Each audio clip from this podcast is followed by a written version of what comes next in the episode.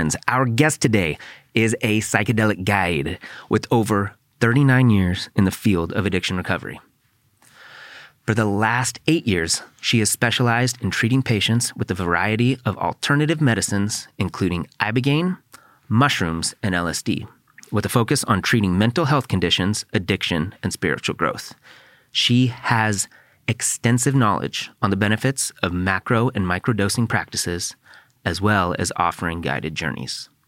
I had an awesome time discussing these various medicinal benefits with her and the future possibilities for our society. Here is my friend, Casey Mitchell. Can you explain your history in what, whatever fashion you want with psychedelics and and you incorporating them into your work? Yeah, I um so I've been in abstinence-based recovery since I was 18 years old. And what goes, you know, there's abstinence based recovery. People look at it um, like a lot from just the perspective from the, you know, you get clean. You get clean or you get sober. And so there wasn't a whole lot of investigation about the underlying causes of that. Um, you know, 12 step talks about it being a spiritual malady, right? So that's good. But there's a lot of underlying causes to it. Um, uh, you know, mental health disorders, um, uh, unresolved trauma. So, about seven years ago, I had a friend of mine that started doing some work with an organization in Mexico with an ibogaine clinic, and you know, in the abstinence-based recovery model, which was is my lifestyle, um, psychedelics are not allowed. It's like that's if you do psychedelics, then you're not in abstinence. So when he started doing this, it was completely outside of my comfort zone, outside of my understanding. Um, you know, ibogaine treatment is is really good for addiction treatment, particularly for opiates. For alcohol too, right? Uh huh. Yeah for alcohol, opiates, uh, a little bit more difficult with meth. Um, does not work for benzodiazepines. Um, and it's uh, you know good for psychospiritual treatments. So you know people who are just wanting to have a spiritual experience, but it's a pretty gnarly treatment and medicine. D- does ibogaine act like a psychedelic? Does it take your mind a different place? Oh, yeah. Oh, I didn't realize that. Oh, yes. Okay. Yeah, it's considered one of the most powerful psychedelics on the planet. And is it plant based? It's plant based. It comes from uh, the Tabernanthe tree in Africa. There's also some other sources for it. Um, it is now being uh, synthesized. Yeah. So, it, but it's, you know, just the ibogaine molecule, as far as I know. Hmm. Um, it it comes from the the Bwiti religion uses it as their sacrament. So um, there's a uh, you, people go through the process of being initiated uh, into using the medicine. Okay. Um, it's like a, like a ritual almost, yeah. It is definitely a ritual. Yeah. And is it one of those things where I know there's some Native American um, tribes that use peyote and mm-hmm. or ayahuasca to kind of like it's kind of like you hit 18 and then that's how you become a, an adult basically well i'm not quite sure about the specifics of the traditions but the native american church does use uh, peyote mm-hmm. uh, and there's there's a long history of um, of peyote, and you know lots of information that people can find out about it. Where it's uh, you know this is a, a medicine that was used uh, traditionally for thousands of years yeah. by the Native Americans, uh, and in Mexico, uh, mushrooms were used in Mexico, um, and it's just part of their culture. It's part of what they use for uh, you know for healing, for growth. Um, a lot of these cultures, you know, recognize the fact that um, the you know spiritual healing is the basis for all healing. Um, so they'll use the you know these different psychedelic medicines to assist with that. So your your colleague was using ibogaine, and you weren't completely comfortable with that. Is that where you were going? It was so yeah. I mean, it was so out so far outside of my paradigm, and you know, he was a little kooky. what year was this? I'll just say, um, what was eight years ago? Oh, just eight years ago. Yeah, okay. yeah. Okay. Um, and so he was doing sales for an ibogaine um, um, center Okay. in Baja. And so the more I found out about it, the more interested I became. And um, I lived in Redondo Beach, um, which is near the LAX airport. And so what happened is uh, he was staying at my place, and so people would come through, and I would actually have people stay at my house that were on their way down for treatment on occasion. It got to be pretty regular, and then um, they would come back after treatment, and so I would see these incredibly magnificent transformations that these people had Wow. like like hardcore addicts. Yeah, it was really amazing. Um, so I was interested. it's like, what is this whole thing? How does this work? And they also used a medicine called 5-MeO DMT. So it was a mm-hmm. seven day treatment. They would stay at the beach house, then go to the clinic for the ibogaine treatment, and then they would have the 5-MeO DMT a few days later. Mm-hmm. And it was really miraculous. What was missing, and the reason that I do integration, preparation, integration work is was was the the um, really focused and extended preparation and integration for psychedelic medicines. Meaning what? Just a lot of pre-work, like, like, uh, what do you mean? Well, people would look at getting, and still do, oftentimes look at getting an ibogaine treatment. You know, kind of like they look at going into a 30 day treatment program Okay.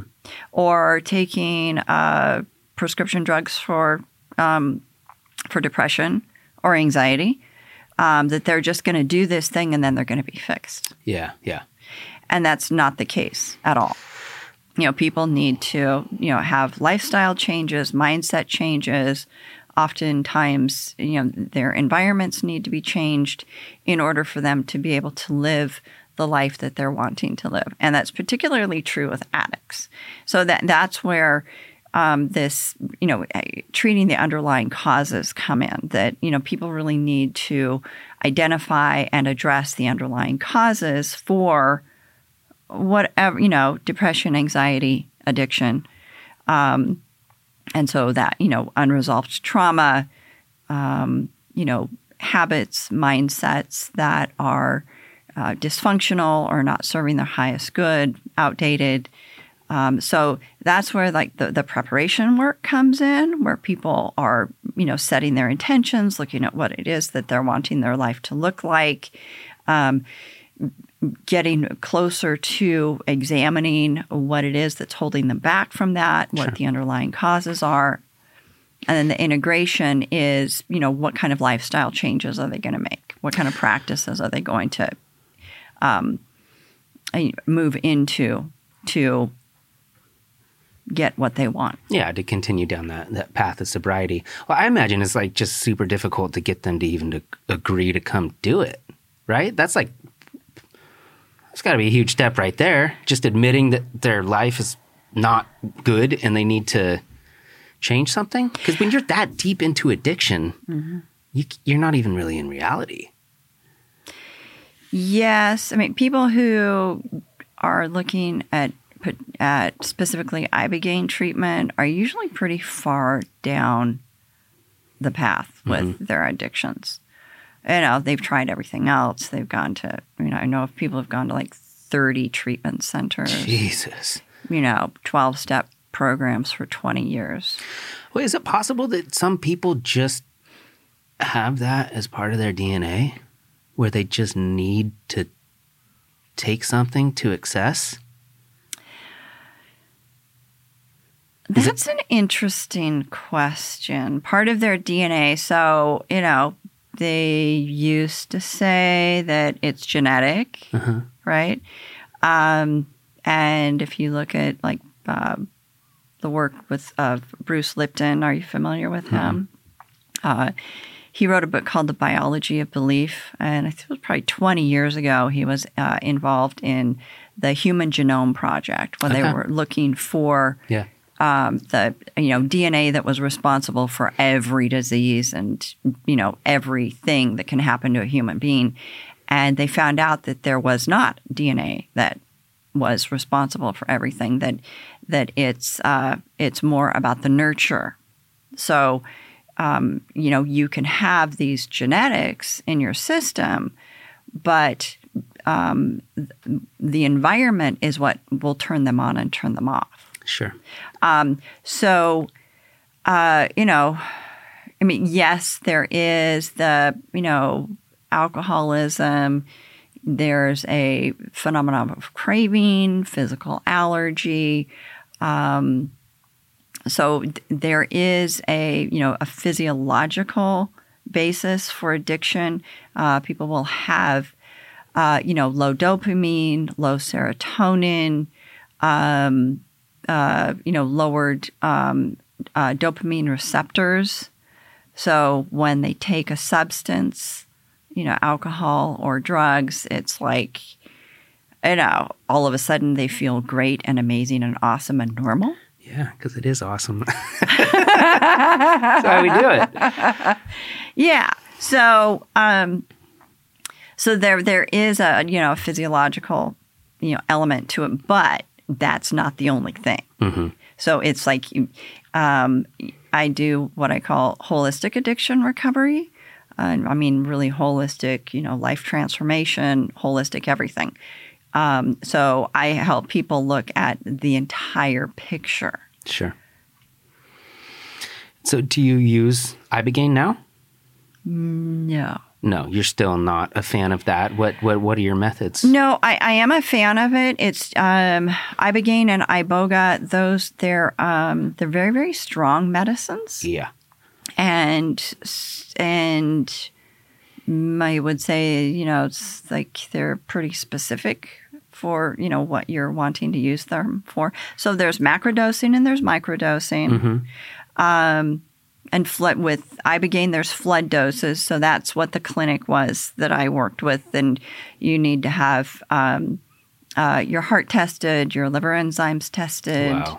yeah um, be in a clinic or some kind of a setting where you have heart monitors on have um, you know an, an emergency plan in place so that's a flood dose of ibogaine um, so it's a thing And how long how long of a trip is that for a flood dose? Ibogaine, so it's about the the actual um, flood dose experience is about twelve hours, Okay. and but then you have what we refer to as the gray day. So you could really look at it like twenty four hours, Okay. uh, because then you know the the twelve hours after that, you know most people are just not functional. You know, some less functional than others. And what are the uh, the experiences you've heard about? What how do people describe what happens? Hmm. Some I imagine it's one of those things you can't unless you do it. correct. Yeah. So, some people don't have any psychedelic experiences. So they get really disappointed because they hear about these stories where people have seen, like, they've been taken back to the beginning of time and taken all the way through the development of time. Wow. They met their ancestors. Um, uh, you know, have just gone on journeys through, uh, you know, difficult things to describe. It's just like it doesn't make any sense. uh, you know, geometric, um, the sacred geometry Sure. being shown that, being sh- just lots of different experiences. But I mean, all with the main goal of not being addicted to something anymore. So the thing with ibogaine is that it resets the receptor sites to pre-addictive states. So people who have an opiate addiction, like 30 minutes after they ingest the ibogaine, they're free from uh, withdrawals. Most people, yeah. Wow. So I, I wonder wh- why don't they just give that to uh, Betty Ford Clinic heroin junkies who are detoxing? Why not just say, hey, you, you don't want to throw up for six days? Here's some ibogaine. Well, that takes us into the Substance Control Act that was put in place in the 1970s. Okay. Um, so uh, all psychedelic medicines were put into a Schedule One um, in in the seventies. So that was you know LSD, ibogaine, ayahuasca, um, uh, psilocybin mushrooms. Mescaline. Mm-hmm. Yeah. Yeah, and if people do their research, what they will actually find is that that was a, a political move. That it was to have control over certain populations of people. You know, um, uh, cannabis is you know put in Schedule One. Um, now, the thing. So you had the hippies in the '60s, right?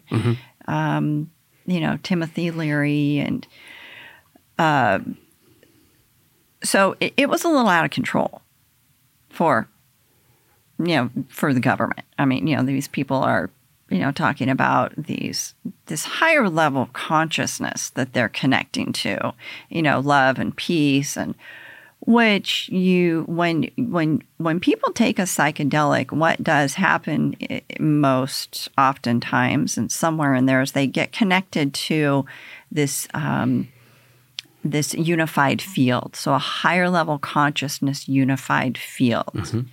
And their perspectives are completely shifted. And um, that is what benefits people with you know addiction depression mental health disorders. Um, but, but at the time you know they wanted to get control over a certain population of people. Historically that is why drugs got put into schedule ones. So there's a book by johann hari called chasing the scream and he lays that out pretty well the, the history of the war on drugs. Um, so at the time um, that the um, Controlled Substance Act went into effect, there was actually, you know, they were using LSD for treatment for mental health disorders and addiction, and they were getting really good results with it. And that's just with LSD. Um, so uh, what happened is like the you know research got shut down, and then there was this uh, mindset that was developed through. I'm going to say propaganda. I was going to say propaganda. yeah. So all these stories uh, that were not true about what would happen if you took these psychedelic medicines. Now, they're um, they are not addictive, and they do have um, medical purpose. And those are the two things um, that qualify a Schedule One substance: that they are addictive and that they have no medical purpose.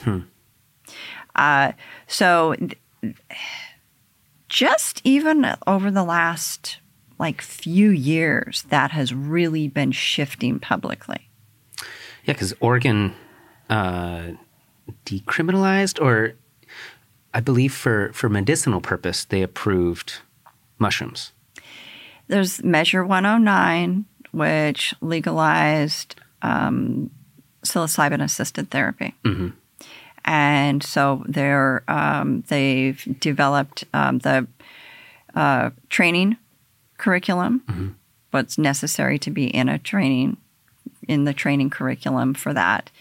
Um, and there's organizations that are now moving into training individuals for psilocybin assisted therapy. Yeah, I don't understand if I mean obviously the goal is always to make money. and if you if you have some sort of ailment, some sort of need for a drug and you have to see a doctor and they have to prescribe something, what is the incentive to prescribe OxyContin or Vicodin or Xanax or any of these manufactured synthetic items versus using something natural? Like if they could still make money off of it, like who cares? I don't understand. Um, Is it because they control the manufacturing of those pills and we don't have the chemicals to make them? And you can get mushrooms if you want to. You could grow mushrooms in your backyard. yes. Yeah. So mushrooms. So there's like a, a number of different subjects here. Sorry, I'm all over the place. rabbit hole. No, that's fine. We're going to sort this out, and um, so, uh, so there's the Measure 109 people, and that's uh, you know people who want this to be available or the um, the treatments to be available to professionals to be able to offer to people, right? Um, so it's good in that it makes it more acceptable, right? For all of these people who think that magic mushrooms are you know, evil. And, or, you know, think they're bad or anywhere in between. Uh, so, so that's, that is a good thing. Um, professionals who would otherwise like lose their license. Now it's like, oh, okay, this is, this is legal. Um, in the state of California or the state of Oregon, right? And if you do this, then if you offer these services to a client, then you're not going to get busted and go to jail, right? Um, so that's good. And then there's the decrim nature people, the decrim nature mindset. And so decrim nature uh, is uh, a national organization. Um, the the first city to decriminalize entheogens or psychedelics was Oakland. And so that organization has grown. They have this model for moving decriminalization of psychedelic medicines through city councils. Um, so, you know, as we know, there's a lot of different, you know, all across the nation, there's different cities that are um, uh, that are moving into this decriminalized nature. moving forward. Yeah. But what I mean is like, why create that? Why pass that bill in the '70s, criminalizing these items Mm-hmm. that they had seen were beneficial? I, I, in my mind, it's like there's got to be some sort of financial incentive. Like, Oh yeah. Well, it was to control a population of people. Which population? Uh, at that time, it was the hippies. um, you you go back to opium, right? Uh, it was um, the the Chinese population, and you know, there's a story in his book about Billie Holiday. You know, she was addicted to to opiates, and you know, she was basically a civil rights activist. Yeah. And, you know, the music that she sang, the success that she had, you know, as a black woman, as a black female artist. Uh, and so, you know, there was there were people that wanted to take her down. Um, uh, with uh, cannabis, it was the, um, Mexican people, um, and you know s- some other people of color that they wanted to have control over. So if they passed a law that that this was illegal, then they could go take those people down Yeah, and put them in jail and get them out of the way. yeah, You know, with you know opiates, with uh, oxycodone, oxycontin, you know, there's you know all of these lawsuits right now. I mean, countless lawsuits. So there's lawsuits against the. Um, why can't I remember their exact name? The uh, um, they're the company that uh, developed um, oxycodone. Merck. No. Um, I'm sorry, I can't remember the name of the the family, but it was it's a family owned business. Yeah, look it up. Um, thank you. Mm-hmm. And um, Purdue Pharma. yes, uh, Purdue. No, Sla- Sacklers. Sackler. Yep, Sackler. the Thank you. The Sacklers. Um, you know, they're walking free. They're they've paid a lot of money um, in settlements for you know all the damage that's been done um, with these this particular um, form of opiates. Uh, you know the marketing that was done. I mean, I can't tell you how many stories I've heard of people who, you know, 15, 10, 15, 20 years ago were prescribed, you know, they'd get like a prescription of like 180 oxys. For, For- one month? Yeah, for a broken leg Yeah. or for an injury. Mm-hmm. And after, you know, 30 days, three weeks, 30 days, they're addicted. Mm-hmm. They're, they're addicted to opiates. And how it was marketed is that they were not addictive and that that was one of the wonderful things about these about these oxys. How could how could a painkiller not be addictive? That seems ridiculous. It's well, that's what we think now. but at the time, yeah. that's not how it was marketed. Well, yeah, and then they couldn't afford to get more oxys, and so they had to buy heroin, Mm-hmm. and then they would OD on heroin or, or just be junkies. Just be heroin addicts. Yeah. It's horrible. There, there's like whole towns ta- or whole towns that were decimated. And, you know, ones that, yeah, there was like these pill mills. I mean, it's just really shocking when you when you know the details of it. Um, so yeah, why don't they just let companies use ibogaine to treat this? We're moving into that now. So there's uh, there's there has been so MAPS, the Multidisciplinary Association for Psychedelic Studies. It's a privately owned organization, or it's a nonprofit, privately funded organization. Uh, Rick Doblin is the founder. He's been doing research. They've been doing research on psychedelics for 30 years. Um, so they never really stopped. There's another organization, the Heffter uh, Institute. They've been doing research, and you know, there's this what's referred to as the psychedelic renaissance that's happening now, where uh, people are on board yeah. um, and there's a lot of studies. There are a lot of studies that are being done now on the benefits of um, ibogaine is one of them, um, psilocybin, LSD, all these medicines. It's kind of sad because it's like a multi-billion-dollar industry now. Mm-hmm. You know, ten years it was not Yeah. And there's all of these people who've been, uh, you know, a lot of people who've been using these medicines underground for all of these years. Of course, the uh, uh, indigenous cultures that have been using them for, you know, hundreds and hundreds and hundreds of years. And now all of a sudden, any of these companies see that they can make a buck on Yeah. this. So, so there's different camps.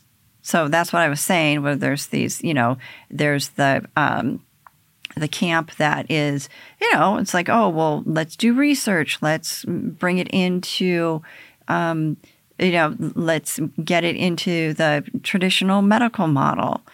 Let's, um, you know, some medicalizing it. And then there's these other camps that are like, wait, these are natural substances. Anyone and everyone should be able to have access to these medicines um, you know, psilocybin, you know, ibogaine, iboga, um, um, uh, peyote. So you know, everybody should have access to these medicines. Um, so that's where these, um, where the uh, decrim nature movements come in. And so, can any can anybody become a doctor of any of these substances, or do you have to get special um, clearance? Like how uh, how do you become? Say you say you understood. Say that I was like psilocybin's awesome. I feel like it could benefit people a lot. Like, is it easier or more difficult for me to become a doctor who can prescribe that as a as a medicine? Like, is it on par with I can prescribe oxys or I can prescribe psilocybin, or it doesn't matter?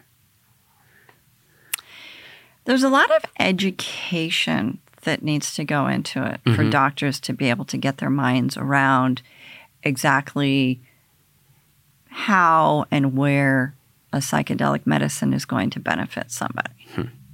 Um, and so that's one of the difficult things about you know um, medicalizing it is that it's it's a very different mindset. So there's the allopathic medicine, right? It's like oh, you take a pill, you have a surgery, you do something to fix whatever's wrong with you.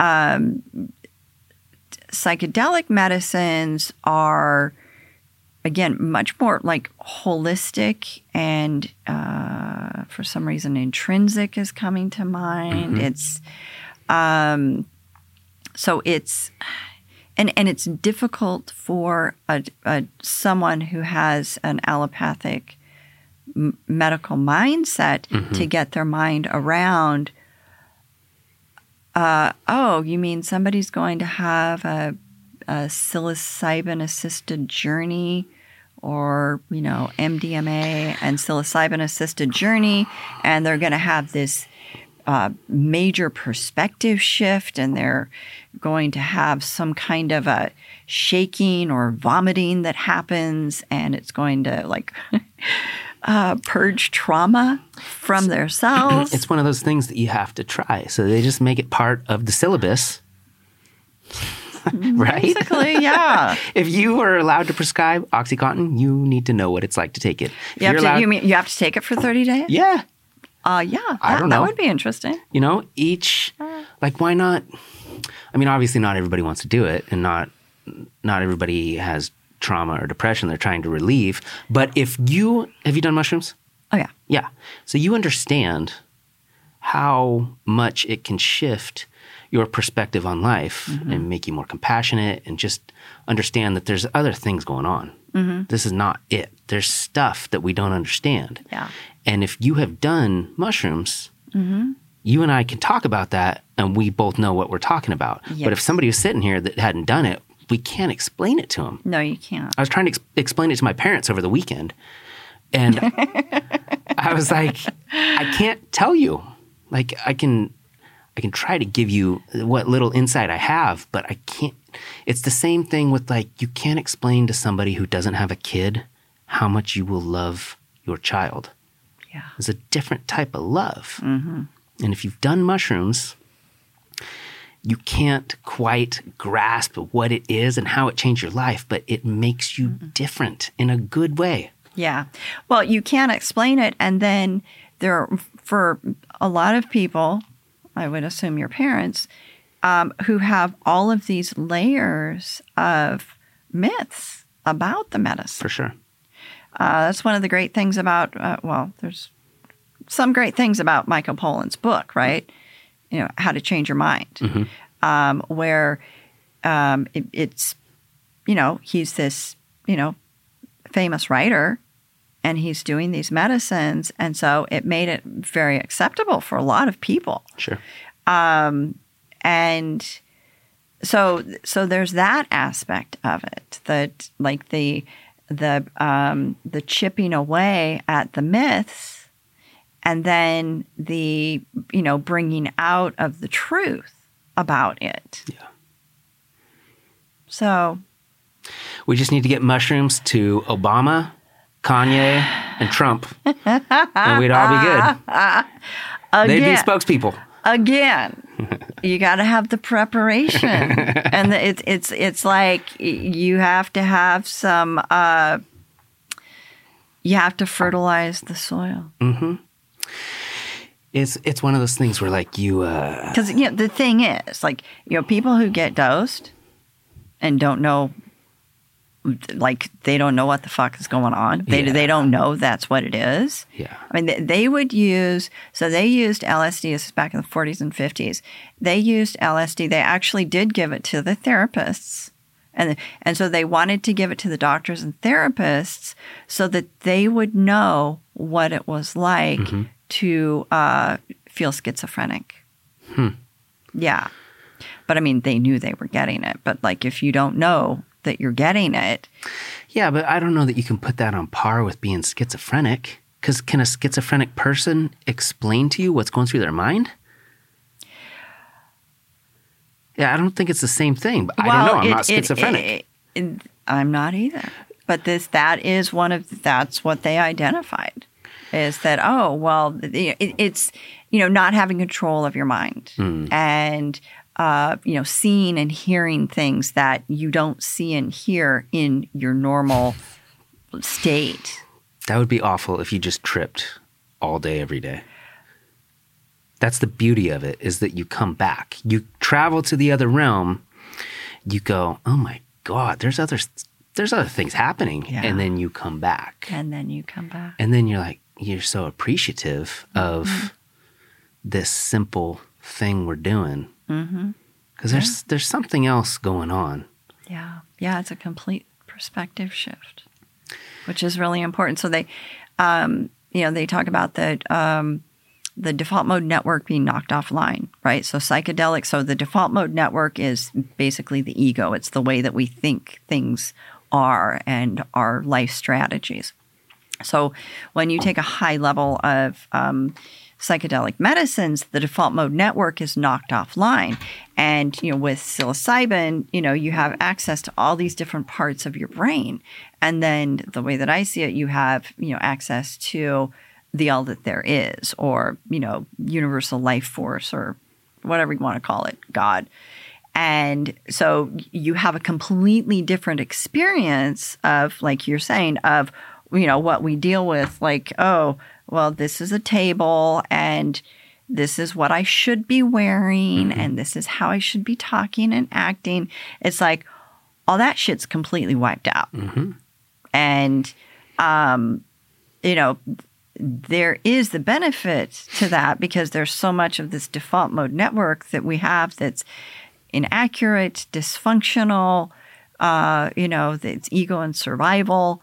And so when when you move into this higher level perspective, it's like you're shot into this space where it's like, oh my God.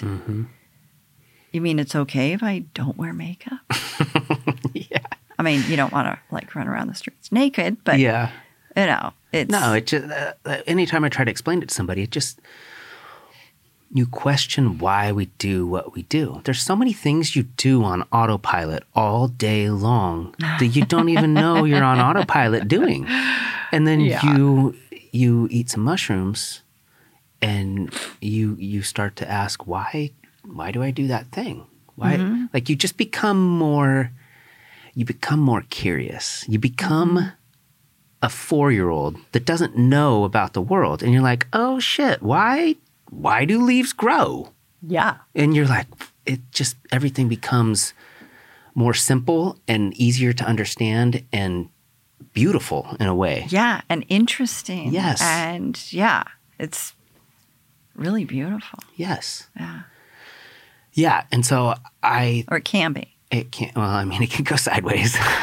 Well, you know, people who have uh, considerable layers of trauma, yeah. uh, it, it's uh, you- it, it can there can be really difficult journeys. Um, but that's where integration is so so important. So community. So I run a number of groups with Portland Psychedelic Society monthly. Um, you know, I think uh, community, hearing other people's stories, being able to share your stories, um, connecting with people, and then um, you know, working with someone like I'm a um, integration coach.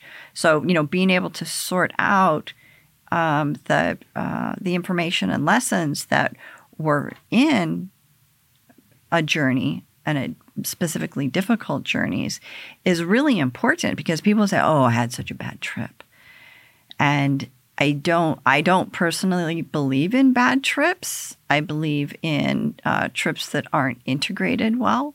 Sure. yeah, because it's all happening in your mind. If something doesn't go the way you want it to, it's because there's something that you haven't figured out or dealt with. Well, psychedelics can unearth deep seated traumas that people didn't know they had. Yeah. Uh, or, you know, if they have trauma that's being stored in, you know, in their tissues and cells in their body and and then that gets like busted open as then you know people need to have some community Mhm. with that or assistance with that So how does that work out then if you if you are someone with with deep trauma and you you choose this path to to explore yourself and figure out what's going on in your life? What what if what if these people have bad trips? Do they come out worse? Do they come out and evaluate what happened and try to make sense of it? Oh, it depends on who they are and where they're at in their stage of healing.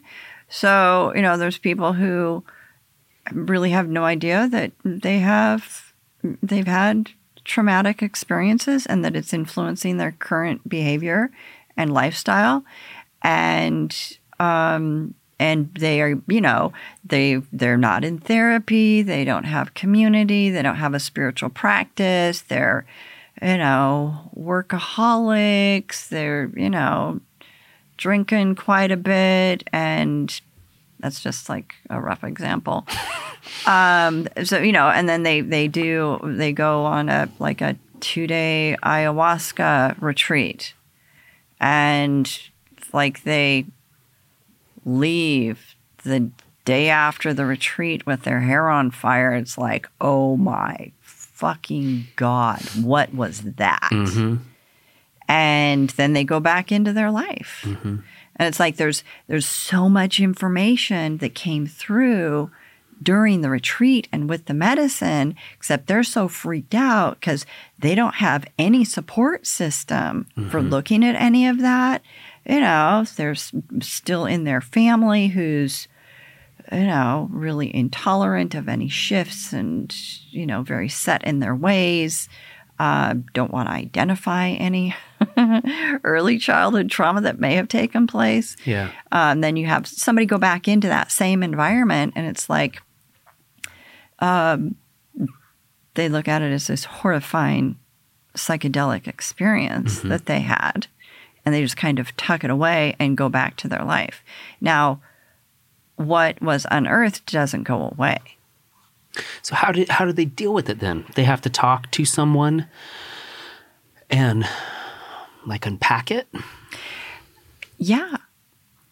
Mm. So you recommend i- i- being guided through a psychedelic trip and having a therapist and, and working things out. Like it's a it's a process. It's a months long or years long process. Yes. Yeah. It's a process. Yeah. Yes. Yeah, I, I think that part of it is really important. And, you know, there's a, it's an, it's an ongoing process. Yeah. It's, um, you know, people will have one journey and get some information out of it. And then, I don't know, maybe months later, they'll have another journey. That journey builds on what happened in this one.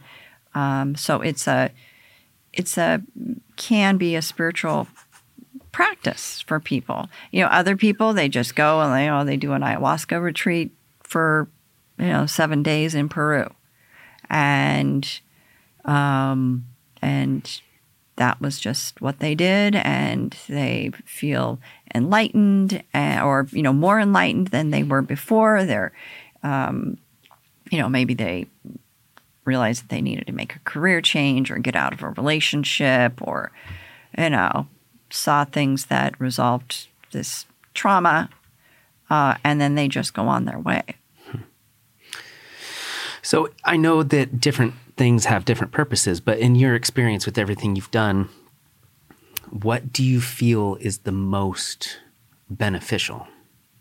Is it can you can you just say one item takes care of stuff? No, they they have different purposes.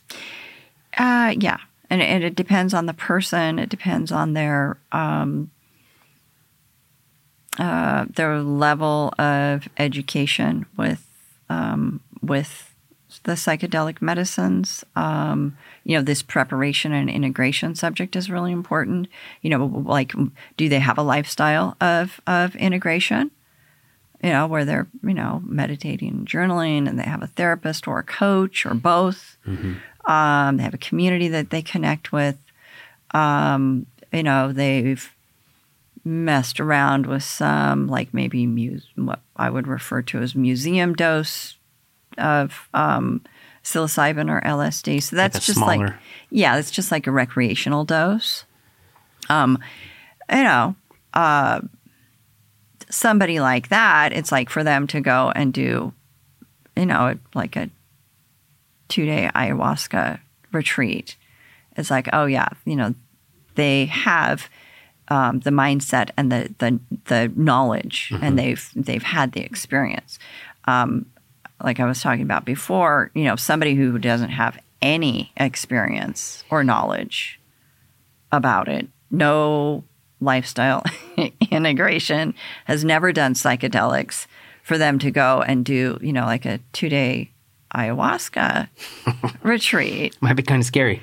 could be a little disturbing. So, you know, and there are the different medicines. So, um, a couple months ago, I did uh, hosted a panel with three of my friends for uh, 5-ME, 5-MeO DMT.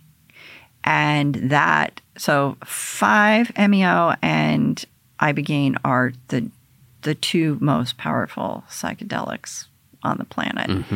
Um, so the 5-MeO DMT, uh, you know, um, people are shot into this um, expanded consciousness. Yes. Ego completely melted away.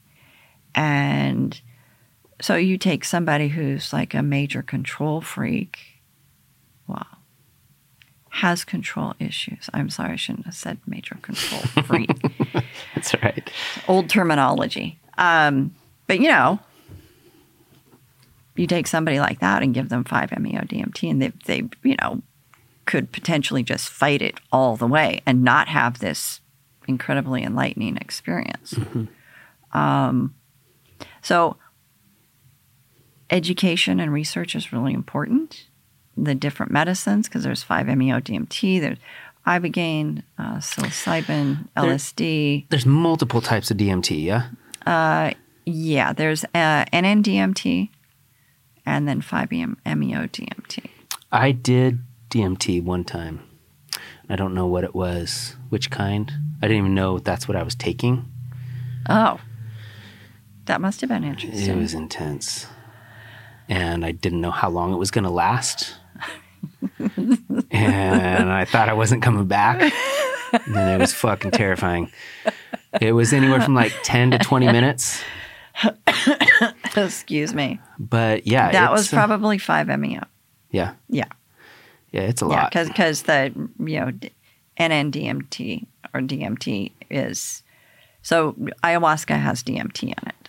Okay. Actually, DMT is present in everything. right? It's in our bodies. It's in, you know, shrubs, bushes, trees. It's in animals. It's DMT is in everything.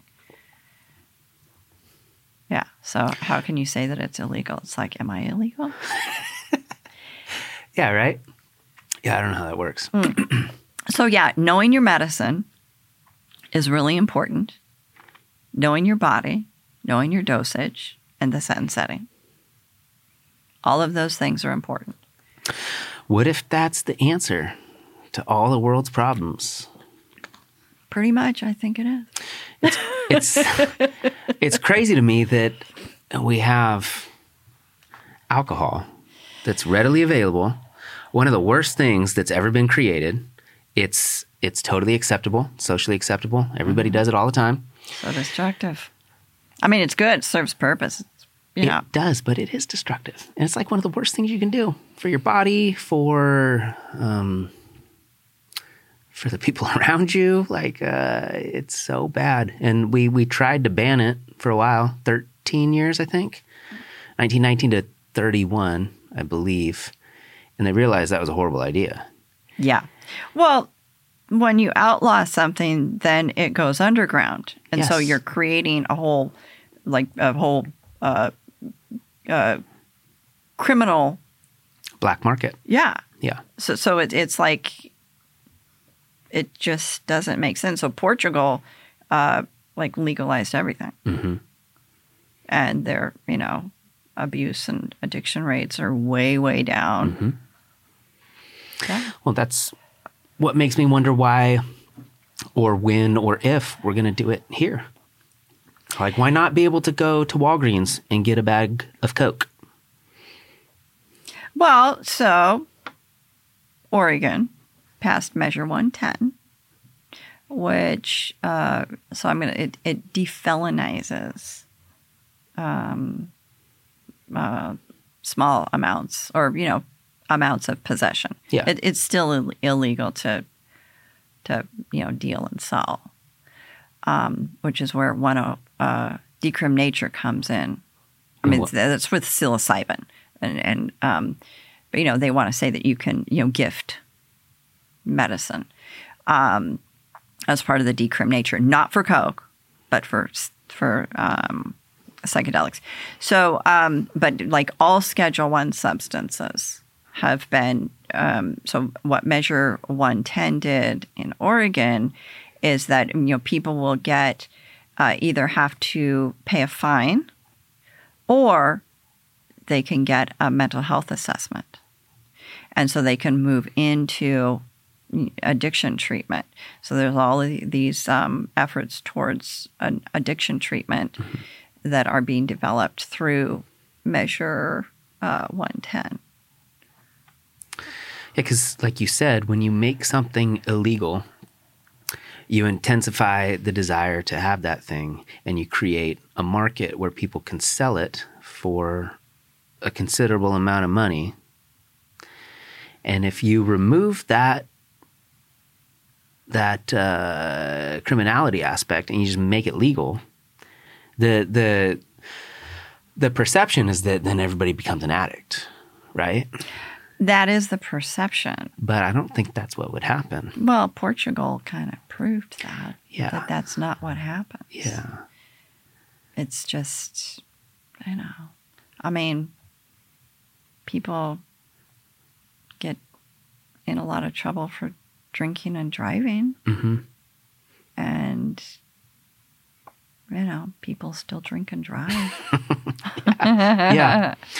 No, it seems like something's got to change because Well, and the you know, it's like then the the black and white with uh, you know, it's it's bad, right?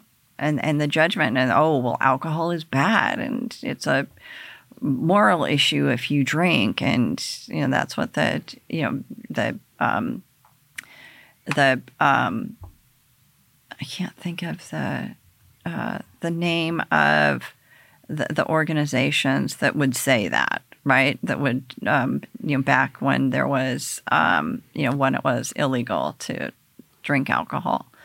Um, so it, it's like, well, it has its use Mhm. and it's beneficial. You know, you have a few glasses of wine at dinner, at a dinner party, you have a, you know, glass of wine or, you know, whatever, some beers or, you know, so it, it can be beneficial. Um, but then there's the addictive part of it. well, it becomes different things to different countries. Like if you go to Italy, mm-hmm. kids will drink wine with dinner, Yeah. and it doesn't become this this taboo thing that you have to wait until you're 21 to do. I feel like America just is not. They don't know what they're doing. Like you should just allow kids to drink earlier and it won't be such a big deal. And then they'll be like, oh, I don't want to do that. My parents do that. You know, like they only want to do stuff that they're not supposed to do. I was a kid once. Well, I drank earlier and I was a teenage alcoholic. So, Okay. but But you turned out all right. I turned out great. I'm like fucking amazing.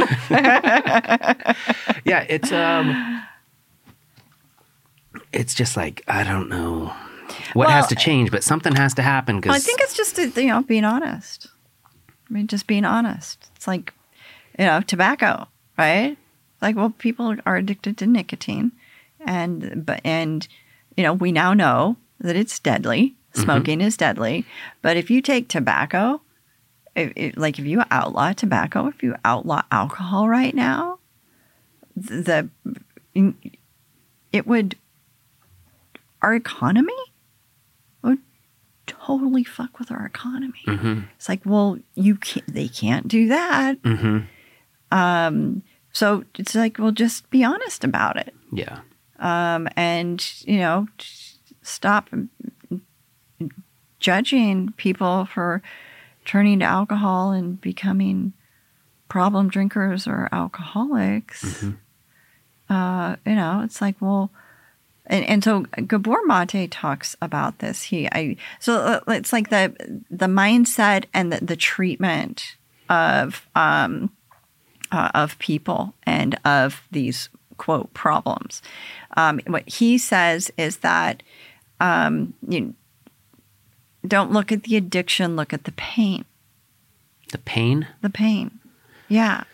It's like you know people who are abusing alcohol or abusing substances, or you know people who are depressed, or you know anything. It's like you. What is the underlying pain? What are the underlying causes? What are the underlying issues for it? I don't know that everybody does that for pain, though. What if you eliminate pain? People are still going to do drugs. You're not going to eliminate drugs because there's no more pain. Then people get high because it's fun. Well, if people are getting high because it's fun and they're being responsible for it, then it's like, great, more power to you. Do that. If people are drinking because it's fun and they're being responsible, Mm-hmm. it's like, great, do that. Yeah. Uh, if somebody's like wants to use heroin or, you know, and they can do it responsibly and because it's fun, then do that. Do you know who Dr. Carl Hart is? Uh huh. Yeah. He uses heroin.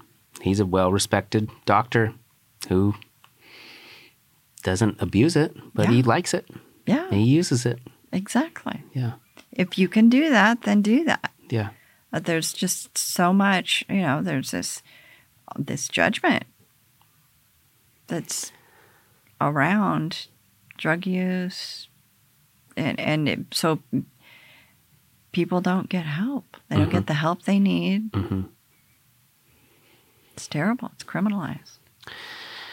Yeah. I think it just goes back to money. If there was a way to make money and, oh yeah. and not allow people to, um, I don't know. It just feels like there's a constant desire to keep people in a place and somehow profit off of that. Mm-hmm. Oh yeah. because you don't want anybody questioning the system. Mm-hmm. You don't want anybody putting a chink in the chain. Like, Yep. just you do this thing you're supposed to do. Keep Mhm. keep being a consumer. Yep. Buy stuff, and uh, don't don't don't have any weed. You know, or we'll put you in jail. yeah. Um, Don't relax. Don't use it for your pain. Don't use it for your anxiety. Don't use it for your sleep. Take these pills. take these pills Yeah. that we that we made. Mm-hmm. We're gonna make a lot of money off of them. Mhm. Yeah, it's it's a weird situation. you know, so the uh, addiction treatment industry is crazy, multi-billion dollar. I mean, billions and billions of dollars. And you look at it and it's like, okay, people get addicted to the oxys. They're alcoholics, right? So there's, you know, people who make money off of all of that, right? And then you go into treatment. So there's all the treatment centers, the insurance companies make money off of all of that. Yeah, right.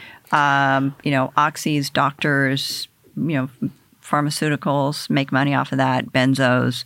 Uh, so there's all these people that are making all this money off of these individuals who become chemically dependent on medications or alcohol, heroin, um, and then they it's like, oh, well, you're an addict. Oh, you're an alcoholic, and there's something really wrong with you and you have to go through this treatment center. And you know mean, it's it's really horrible because there's all of these people who are making money off of somebody becoming addicted Mm-hmm. it's like i mean there's good treatment centers but there's you know shitty treatment centers So, what would you recommend? What, in in your experience, what has been the most life changing chemical that is?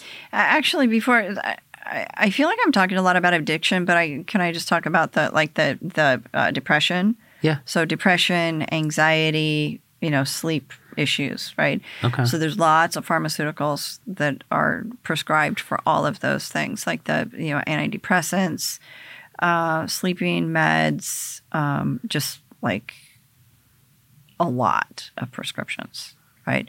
So there's the doctors, there's the prescriptions, you know, so there's like all of these people that are making money all down this path.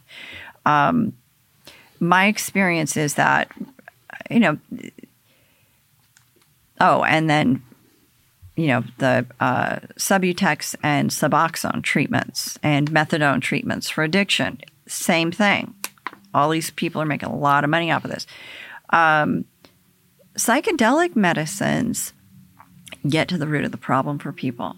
And and if they're if they have a um, an efficient um, uh, integration practice, then they're getting to the root of the problems with addiction, depression, anxiety, blah blah blah. They're not, and I I can't tell you how many people I've known who, and I'm one of them, where antidepressants just really didn't work for me. I mean, like barely even took the edge off. And I've had chronic clinical depression on and off throughout my life. And um, so, psychedelic medicines, there is a way, and it's not a quick fix, um, but there is a way that will uh, support people with a lasting shift for them, you know, with their depression, with their anxiety, with their addictions. Now you can ask me the question. no, I was just I was thinking like each one of those uh, psychedelic experiences offers a different a, a different path or a different way to something. yeah. and you uh, like you said uh, take different things for different ailments but um i guess i'm going to go a different direction what uh, can you explain what it's doing to the brain like what is it is it opening up the I mean the way that I always explain it to somebody is like if you had to go to the grocery store, you had to drive to the grocery store every day of your life. you know that one road Yeah. and you're just driving there every day. And then when you take mushrooms or some sort of psychedelic, you now see that there's a thousand roads Exactly. to the grocery store. Yes. So you're just taking different roads. yes. So I mean, you're basically just opening opening up pathways in your brain. Yeah? That's exactly it. Yeah. So you. So the default mode network gets knocked offline. So we're talking about um, macro journeys versus microdosing. Well, but microdosing kind of does this too. But so with a with a, a macro journey, right? Default mode network gets knocked off. Like like you said, you go, oh wow, you know, there's a lot of different ways to get here. Um, but you have to be exposing yourself to that information also. So you know, um, again, somebody who is not open minded, they don't have, you know, they're not like reading different books or they're not connected with community, they're not connected with different people who are trying different things in their lives. Um, they're not going to create or you know, creating a new neural pathway for them is going to be very difficult. So um, it's it's about the information, like what you're putting in. Does that make sense? Sure. Yeah. So, um, you know, and there's you know base practices that help support um, finding these different paths. Um, you know, meditation is an, a very important practice, in my opinion, um, to uh, to you know to clear the mind Mm-hmm. and clear the keep the ego cleared, and you know connect with that um, innate healing wisdom and this higher level consciousness. Um, and you know, yes, you, you want to create these new neural pathways, and so the, uh, um, psilocybin actually does um, uh, um, assist in creating new neural pathways for individuals. Okay. And so, what you want to do is create these new ways of thinking. So, like, um, say you think that um, women are, you know, strong, uh, strong a, a woman with a strong personality is a bitch, right? Mm-hmm. And you go on a psychedelic journey, and it's like, oh, well, actually, you know, me thinking that they're a bitch is just this cultural norm that I've bought into, and that mm-hmm. if a man does the same thing, has a strong personality, you know, it's admired. Yeah. And with Perceived as ambition. Yeah. Right. Yeah. So, so I mean, that's just like one little example. Um, eh, so it's like you get opened up to this this new way of thinking, and so then you start um, start on that path. It's like you know, so so you start getting healed of So how this this mindset. so how does microdosing work then if you're not having that uh, that crazy experience? You're just taking small amounts each day. You're not really feeling it. It's just kind of what is it doing?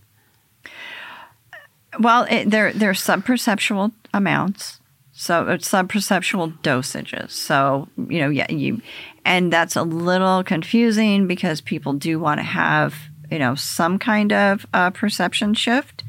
But what we talk about when we talk about subperceptual is that you're not you know seeing your hand melt into the table and Yeah. crazy colors.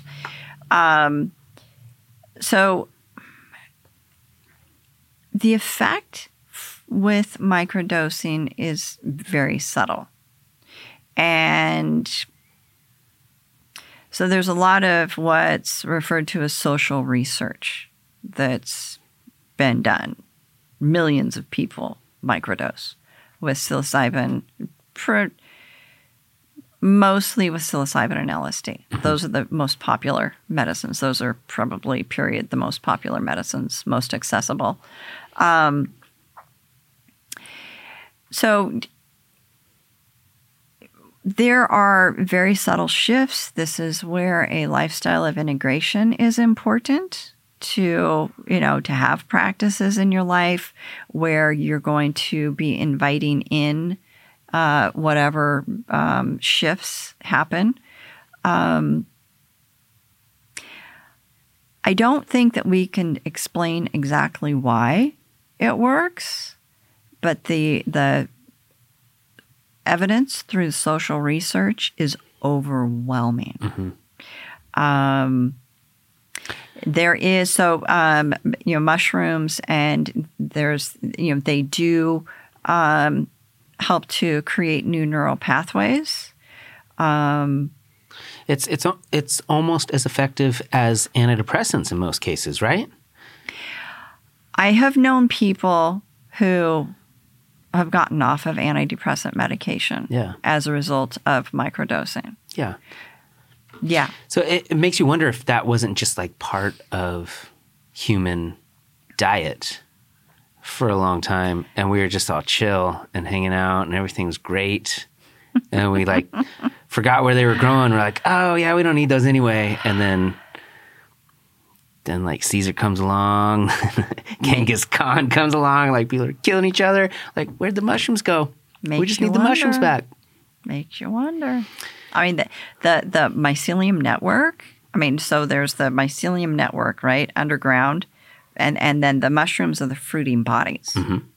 So, eh, like, if you do research about these mycelium networks, I mean, shocking. They're interconnected. That it, and huge, gigantic. I mean, it just like miles of these mycelium networks, where you know these mushrooms just will, you know, fruit. Yeah, when you pick it apart, it's insane that you could eat something that grows in the ground and have a completely different experience. Yeah. Well, and so um, uh, you look at the uh, Maria Sabina, who, who is the person that helped, I can't remember the guy's name, um, who went to her village in Mexico, um, had a, she went ahead and had a, a psilocybin journey with him um, and he was uh, I should know the details of all this story, and I don't. Just look up the story of Maria Sabina, and you can find out information about it.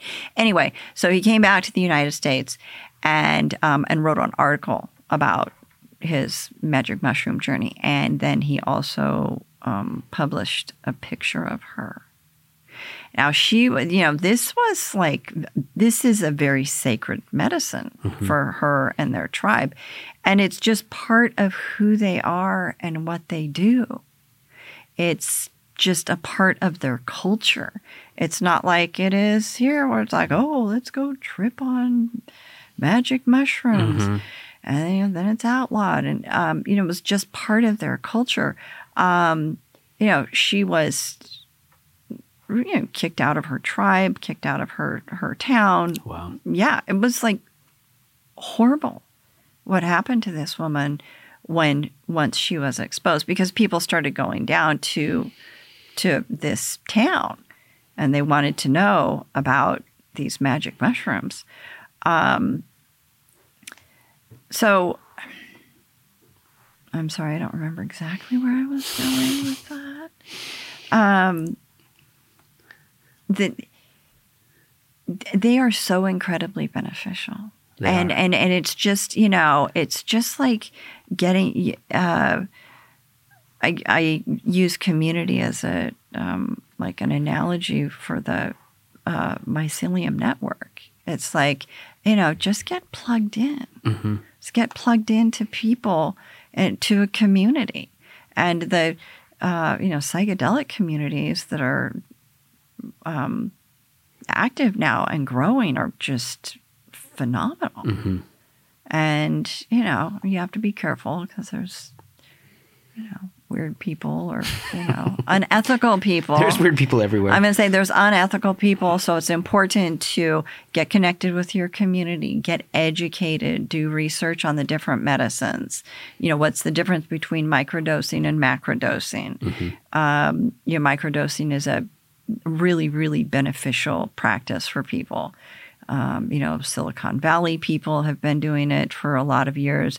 There's quite a few different organizations um, that are educating individuals on microdosing. Um, I co-host a, a microdosing discussion group monthly. nice. Yeah, I coach people on um, on how to microdose. Yeah, so it's uh, So, do you see more of these items becoming mainstream in the next 10, 20 years? And oh, absolutely. Yeah. I think in ten years from now, all of this is going to be mainstream. Cool. It's all going to be completely acceptable and mainstream. I'm a little nervous about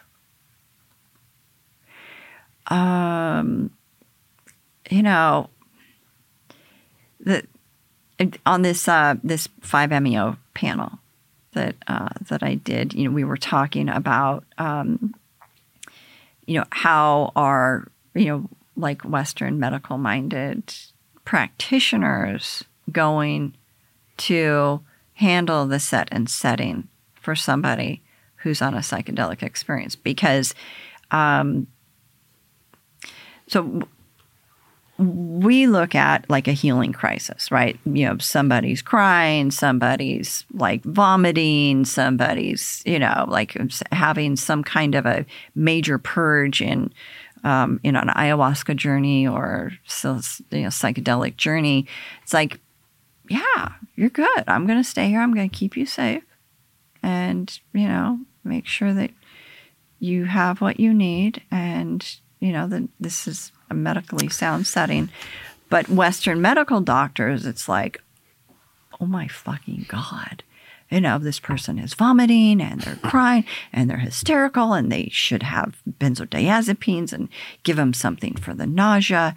And and it's like, no.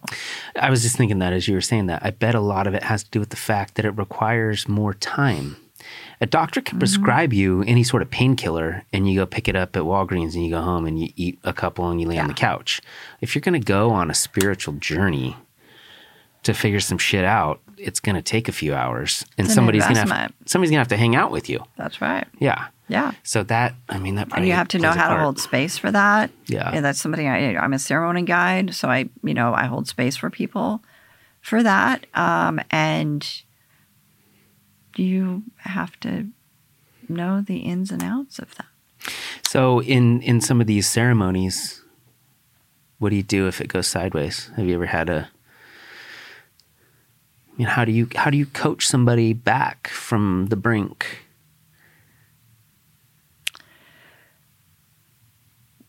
That's an interesting question. Um, it's oftentimes holding space for somebody. So, what does that mean? Uh, letting them know that they're okay. Yeah. That it's okay. That uh, that this will be over soon. Sometimes is the message. It's been a message that one of you know my people have given me is mm-hmm. like. like, don't worry, you're halfway through. You just gotta wait. we got nine more hours. yeah, time's always the thing with me on when I'm on a journey. Um, but you know, um, you know, if somebody gets into some kind of a like a mental loop, you kind of help them out of that. Uh, maybe change the music. I mean, this is just like with me personally mm-hmm. in my what I do. Maybe change the music. Uh, you know, make sure that they're they are hydrated. If they, you know, if we talk about taking more medicine before the journey, that that's going to be offered. So um, you know, some people are talkers, mm-hmm. other people are not. So, um, you know, being able just to do what I do with, you know, talking with people, listening, um, guiding. Um, you know, I know what someone's intentions are for their journey. Um, and, you know, I don't usually sit with someone unless we've had some, you know, extensive work prior. Mm-hmm. So I know them really well, um, or pretty well, and know nice. what they're wanting to get out. Um, so you know, I may be able to ask some questions or, um, you know, suggest some somatic work, some breathing, some um, depends on like in the medicine that I work with, people aren't going. It's not really that extreme necessarily. What do you deal with primarily? Uh, actually, um, um, psilocybin and MDMA. Yeah. Yeah. I mean, I have, um, I don't feel comfortable serving 5-MeO DMT, although I can. Yeah. Uh, but I'm, you know, great sitting with that. I'm great sitting with, you know, like angeling mm-hmm. is what it is often referred to. So, you know, helping a, a facilitator, um, you know, and holding space for somebody. That's such a crazy profession. You get to be amazing. You get to be the rock. You get to be the one that helps them through, mm-hmm. and then they come out the other side. That's got to be so rewarding. It's amazing. That's so cool. It's amazing. Yeah. Yeah. And it uh, keeps, you know, I, when think I get a good sitter or guide or facilitator, they're very connected with themselves and grounded. um, and they have a you know like a like a higher wisdom, a higher view, um, and you know just like that, knowing that everything's going to be okay. Mm-hmm. It's like it's all right. It doesn't matter what's happening. Mm-hmm. It's going to be fine. Mm-hmm. And sometimes that's all somebody needs to hear. Yeah. Yeah. I think that's a good spot. I appreciate you coming down and hanging out with me. Sure. Thank you. Thank you.